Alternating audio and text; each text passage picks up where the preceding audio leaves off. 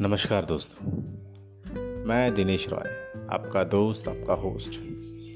आपको एक नया चैनल पेश करने जा रहा है, आम आदमी की कहानी, आम आदमी की जुबानी ये कहानी एक आम आदमी, जो अपने रोज़मर्रा के जीवन में परेशानियों से गुजरता है, झेलता है, उसे ही मैं आपके बीच पेश करूँगा। तो शुरू करता हूँ आम आदमी की कहानी, आम आदमी की जुबानी, एक नए अध्याय के साथ।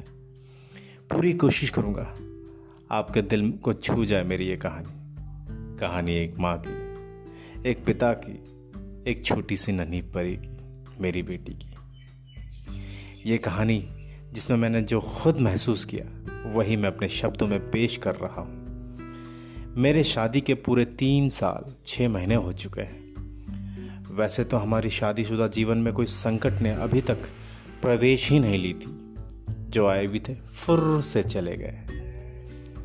पर अब आज ही के दिन मेरे जीवन में मेरी नन्ही परी का आगमन हुआ है।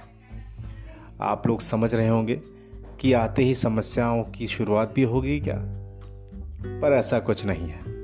मैं बात करूँगा उस एहसास की, उस पल की जिस पल में मैं एक जिम्मेदार पिता बना, एक जिम्मेदार पति बना, एक जिम्मेदार इंसान बना।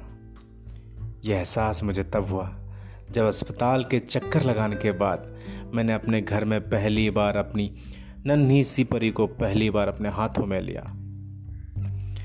आपको मैं बयान नहीं कर सकता कि मेरी खुशी का कोई ठिकाना ही नहीं था। शायद शब्द कोश में इसके लिए कोई शब्द ही नहीं बने हैं। ऐसा लगा ज़िंदगी में कामयाब होना इसे ही कहते हैं। दिल जोरों से धड़कने लग गया था। मेरे परिवार में मानो बहार सी आ गई थी। यह एहसास का पहला पड़ाव था। आगे और भी बहुत कुछ सीखना बचा है। वह एहसास जिससे मैं अब तक अनजान था, आखिरकार उसकी शुरुआत होने ही लगी और अचानक मेरी नन्ही परी रोने लगी। शायद उसे बहुत जोरों की भूख लगी थी, पर मैं इससे अनजान, मेरी नन्ही सी गुड़िया को रोता देख मेरे भी आँखों से आँसू उतरने लगे थे।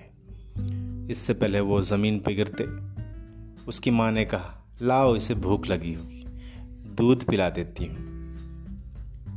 मानो ऐसा लगा किसी ने मुझे नया जीवन दे दिया हो।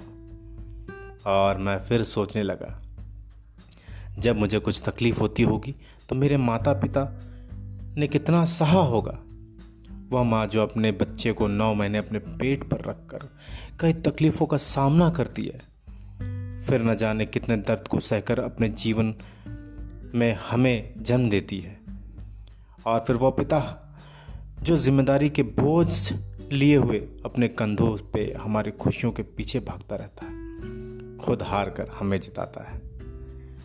उनकी महानता आज सही मायने में मैं समझ पाया। सत सत नमन है उन सभी नारियों का, जो हमारे जीवन में को दर्द सहकर भी खुशियों से भर देती है। नमन है उन माता पिता का जो हमारे लिए अपने सपनों को भूल जाते हैं। और शुक्रिया अदा करता हूँ मेरे जीवन साथी का, जिसने मुझे इतनी खूबसूरत सा तोहफा दिया। मेरी नन्ही परी थी दोस्तों, शायद ये एहसास सभी के जीवन में एक बार तो होता ही होगा। पर यह मेरे लिए अनमोल है, क्योंकि इससे बड़ी खुशी शायद होती ही नहीं। तो दोस्तों, आप भी ये एहसास बनाकर रखिएगा और अपने फैमिली के साथ अपना समय गुजारिएगा। ये पल शायद दोबारा ना मिले। दोस्तों, फिर मिलेंगे। अगर आपको मेरे आर्टिकल्स को दोबारा से पढ़ना हो तो आप मुझे मेरे blog my daily routine 1697 blogspot dot com में जाकर दोबारा से पढ़ सकते हैं। फिर मिलेंगे दोस्तों। तब तक के लिए नमस्कार। Thank you